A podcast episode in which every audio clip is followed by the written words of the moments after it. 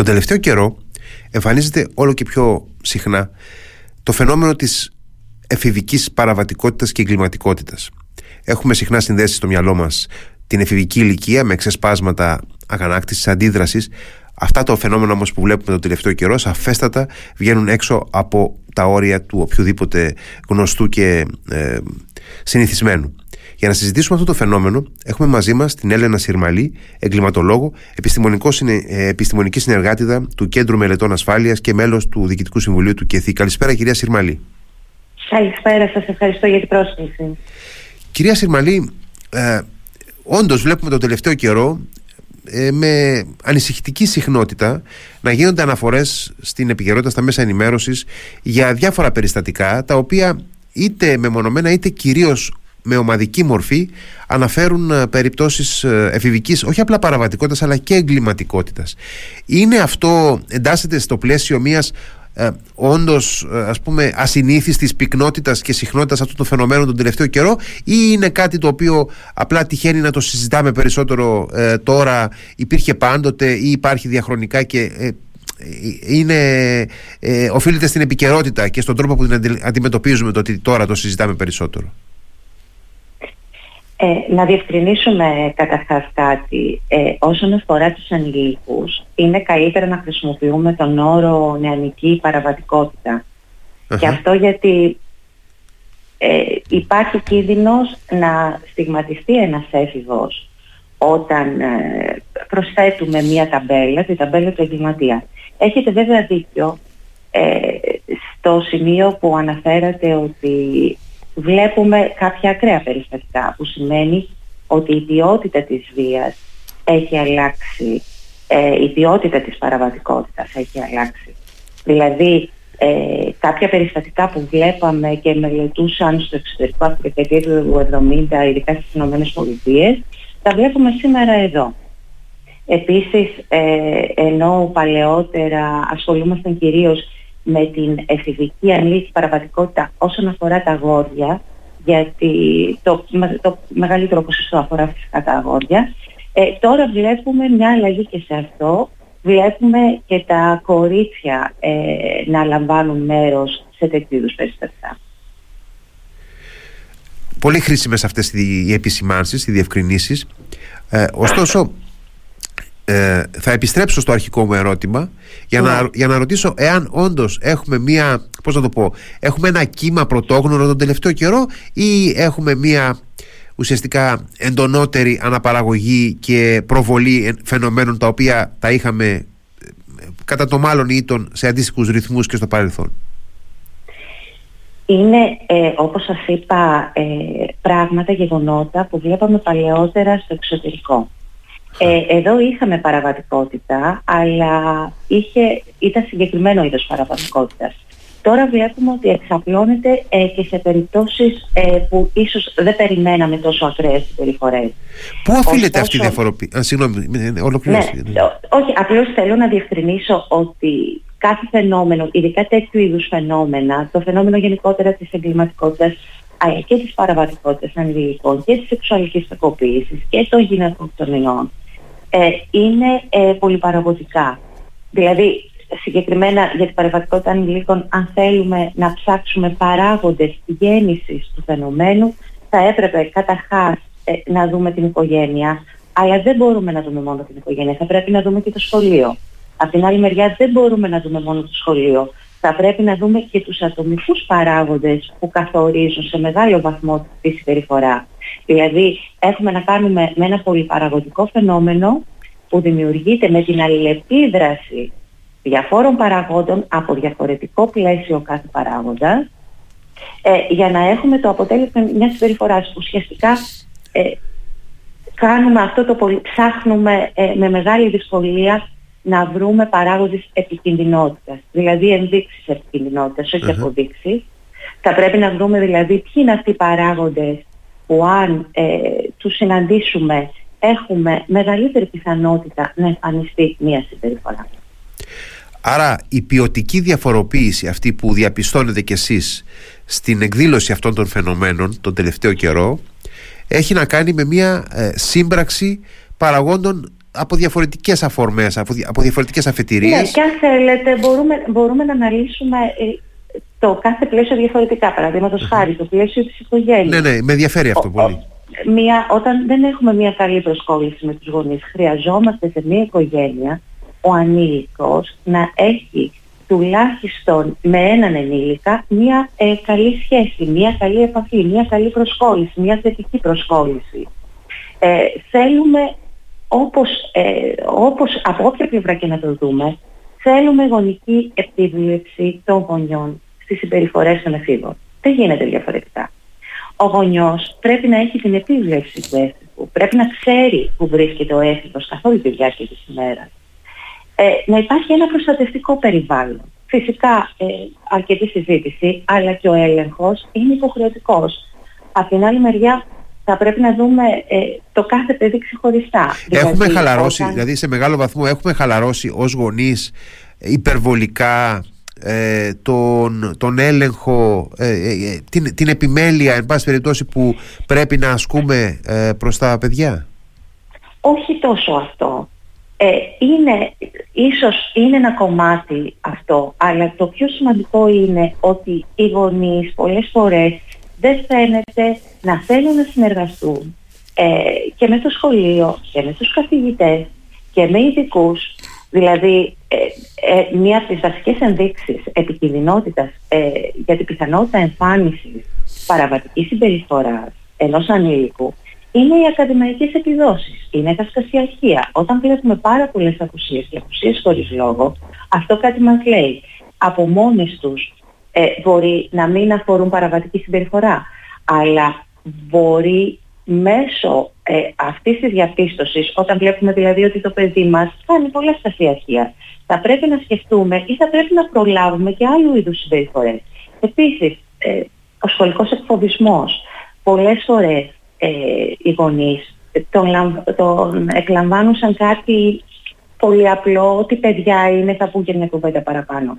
Πολλές φορές όταν ε, ο σχολικός εκφοβισμός δεν αντιμετωπίζεται ούτε από το σχολείο, ούτε από τους γονείς, ε, να συνεργαστούν με το σχολείο, με τους καθηγητές, να συνεργαστούν με τα παιδιά τους, να ακούσουν και να πούν κάποια πράγματα στα παιδιά τους, να υπάρξουν κυρώσεις. Μπορεί να βγει και έξω από το σχολείο και όταν βγει πια έξω από το σχολείο, τα αποτελέσματα θα είναι πολύ χειρότερα. Αναφέρατε χαρακτηριστικά τον σχολικό εκφοβισμό, το bullying που λέμε ε, ναι, ναι. Ε, συνήθως, το οποίο είναι ένα φαινόμενο... Και να διευκρινίσω, ναι, ναι. συγγνώμη που σας διακόπτω. Παρακαλώ, ε, παρακαλώ. Ε, ο σχολικός εκφοβισμός μπορεί να έχει και άμεση μορφή, αλλά και έμεση. Συνήθως τα αγόρια ε, ασκούν άμεσο σχολικό, άμεσο bullying, άμεσο σχολικό εκφοβισμό.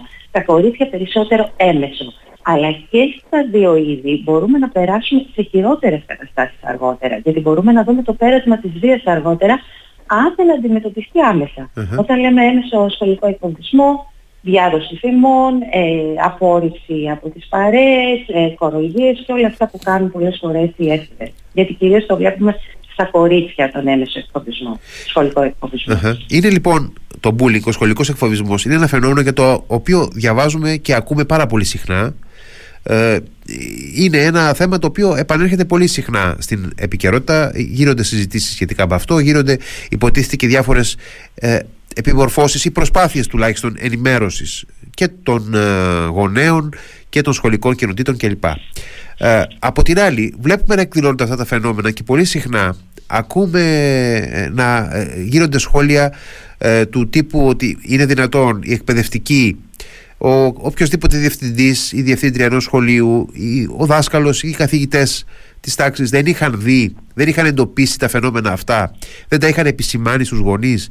Και ε, εύλογα αναρωτιέμαι, όντως υπάρχει η εγρήγορση, εσείς μέσα από την εμπειρία σας και όσο ε, τουλάχιστον έχετε ε, εποπτεία του τι γίνεται στην εκπαίδευση σε σχέση με αυτά τα φαινόμενα.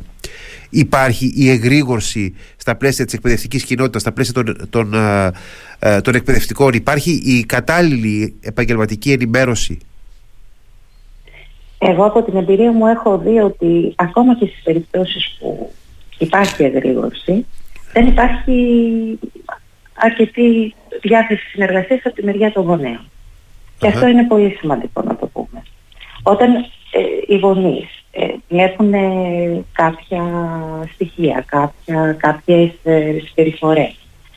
Ε, όσον αφορά στο παιδί, που σχετίζονται με επιθετικότητα, σχετίζονται με βία, θα πρέπει ε, να σκεφτούν και το ενδεχόμενο να απευθυνθούν στους ειδικούς. Πολλές φορές οι γονείς γίνονται αμυντικοί με ό,τι έχει να κάνει με το παιδί τους.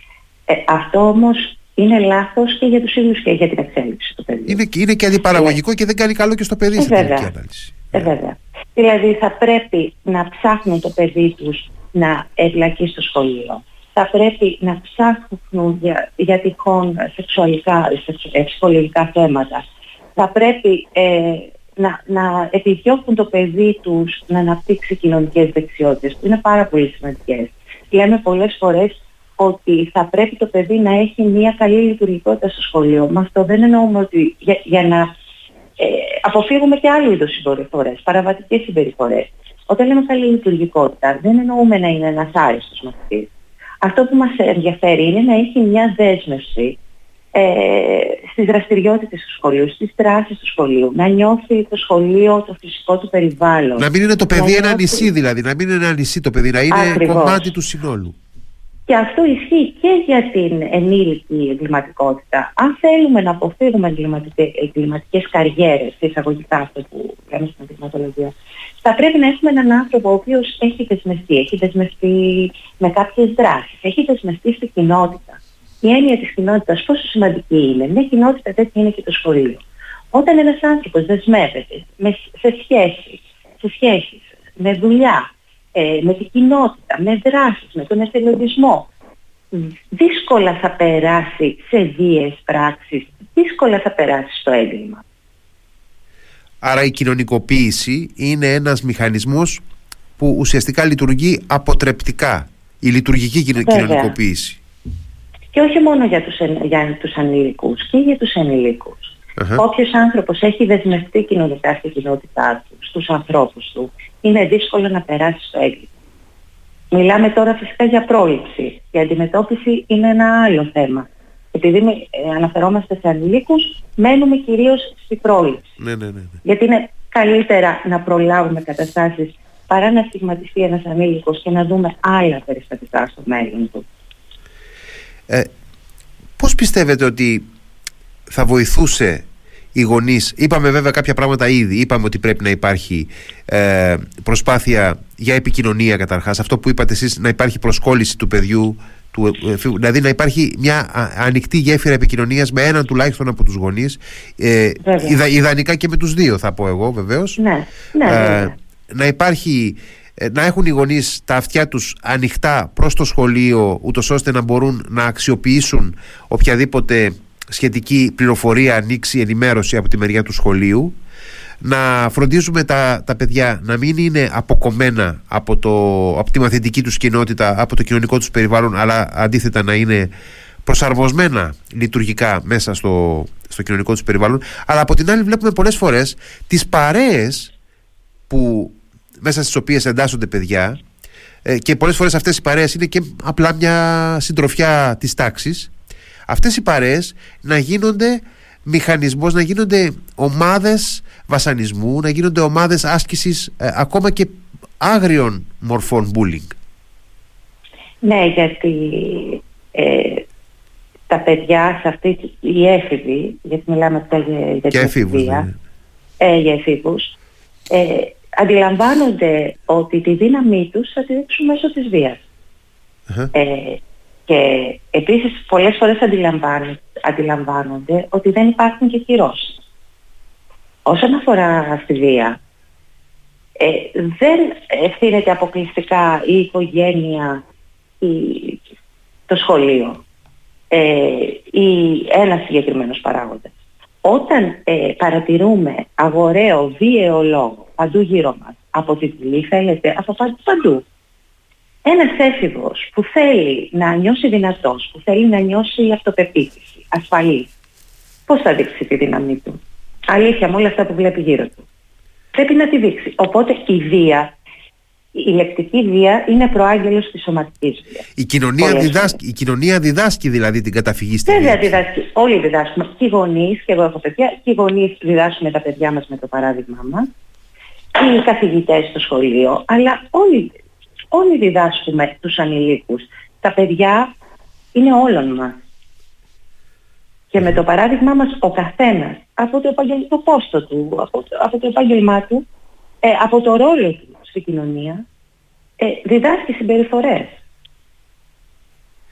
Είναι, θα λέγατε, η, η παραβατικότητα και ειδικά στα φαινόμενα, στα, στα επίπεδα αυτά τα οποία μας απασχολούν τον τελευταίο καιρό ε, των ε, εφηβικών και νεαρών ηλικιών είναι πιο εύκολα θα λέγει κανείς προβλέψιμη είναι πιο εύκολα ε, πιο εύκολο να, να, να προληφθεί από ότι ενδεχομένως Σαφέστατα, σαφέστατα γιατί λέμε πολλές φορές, ειδικά για την ανήλικη παραβατικότητα, ότι it's never too early, never too late. Ποτέ δεν είναι πολύ νωρίς, ποτέ δεν είναι πολύ αργά.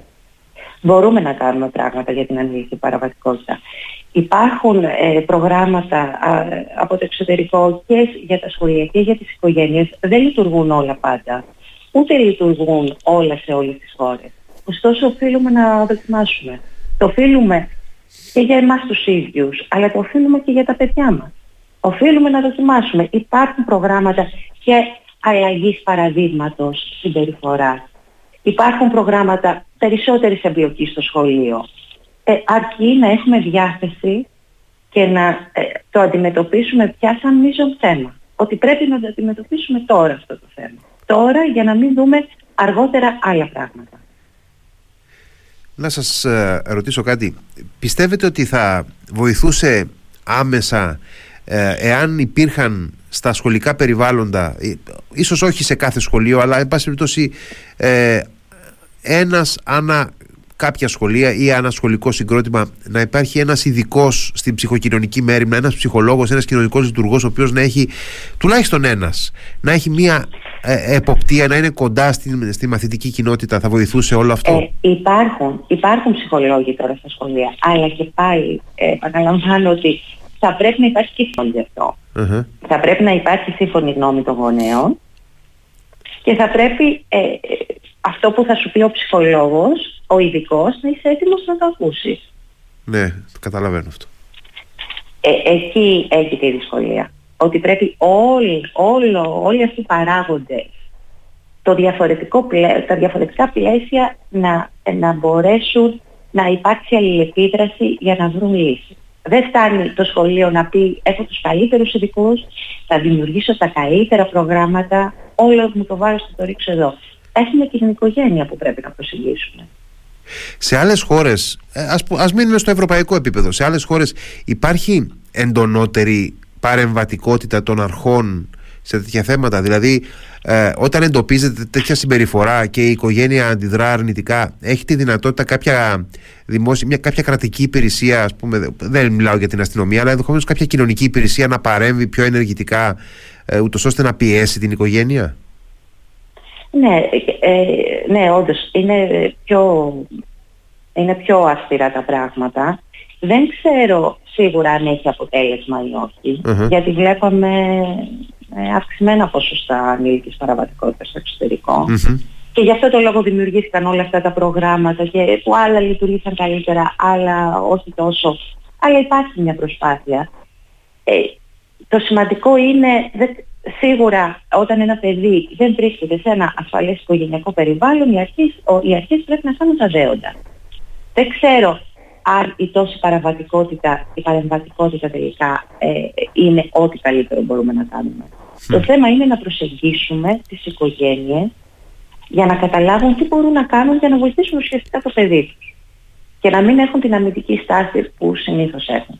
Να σας ρωτήσω κάτι. Αυτά τα φαινόμενα που βλέπουμε να, να εκδηλώνονται έτσι με, με βίαιο τρόπο μέσα στην καρδιά της εφηβείας δηλαδή φαντάζομαι ότι κυρίως εκδηλώνονται μετά τα 15-16 στην ε, εφηβεία είναι το αποκορύφωμα. Ναι, ναι. Εκεί πότε, πότε ξεκινούν, γιατί εδώ έχει σημασία να δούμε και πότε θα έχει ενδιαφέρον να εντοπίζουμε κάποια πρόδρομα σημεία, κάποια πρόδρομα σημάδια πάνω σε, αυτή, σε αυτές τις συμπεριφορές. Πότε ξεκινούν ας πούμε να εκδηλώνονται τέτοιες συμπεριφορές; Συνήθως ε, τα παρατηρούν από τις αρχές του γυμνασίου. Ωστόσο, ε, μία επιθετική συμπεριφορά μπορεί να εκδηλωθεί χωρίς όμως ε, τρομερά αρνητικά αποτελέσματα από πιο μικρή Εκεί πρέπει ο γονιός να αναρωτηθεί τι συμβαίνει με το παιδί μου.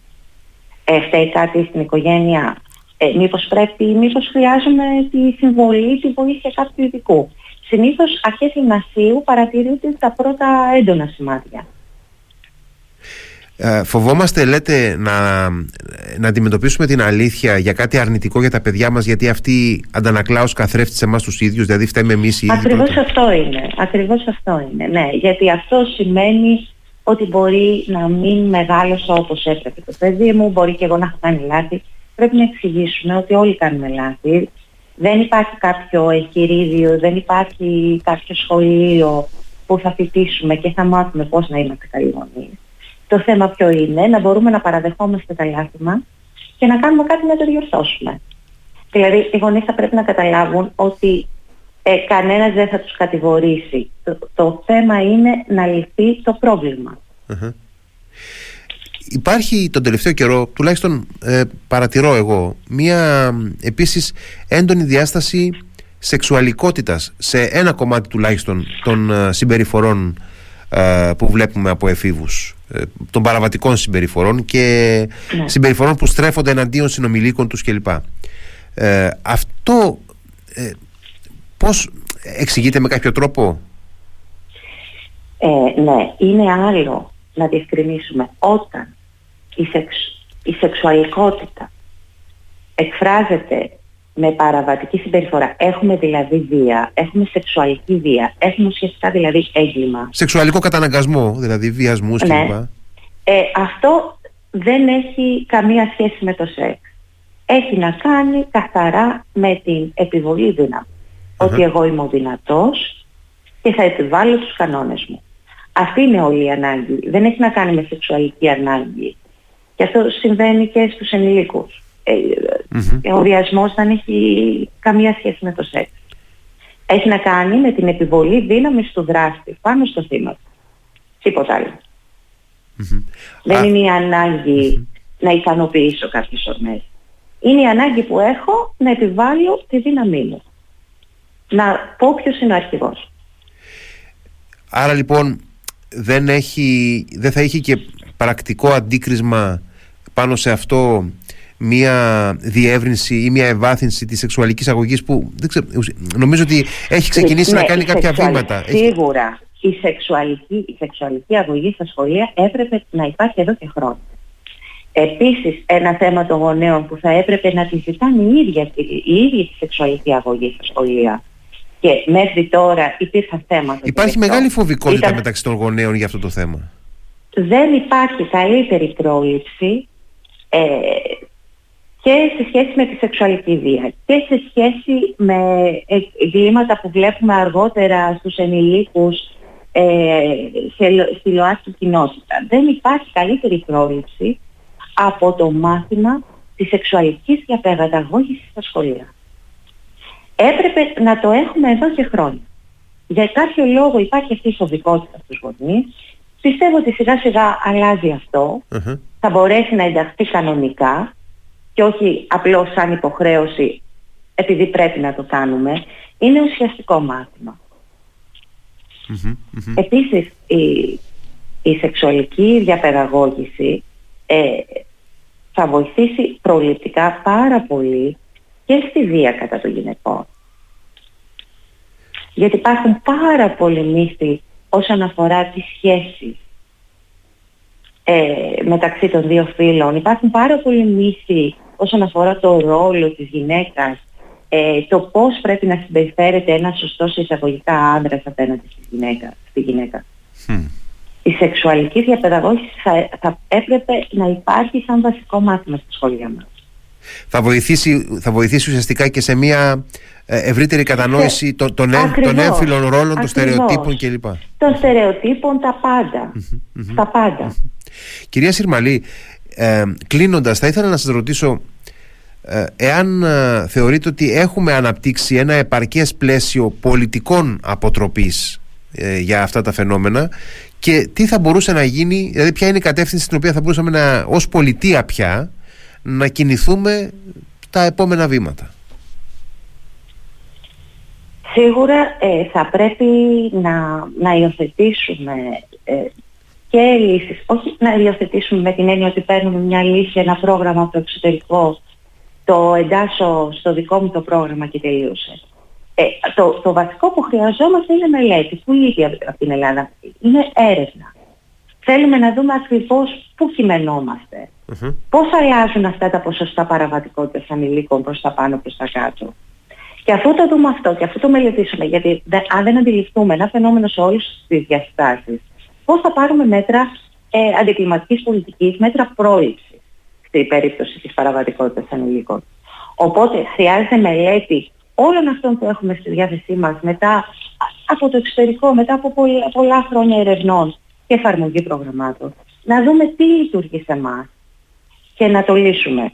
Γιατί όσον αφορά στους, στους ανήλικους λέμε τώρα, όχι, όχι για την εγκληματικότητα των ενηλικων ναι, η ναι, ναι. λύση δεν είναι η ποινή. Σαφώς μπορεί να περιορίσει ως ένα βαθμό το πρόβλημα, δεν το λύνεις όμως το πρόβλημα με την ποινή.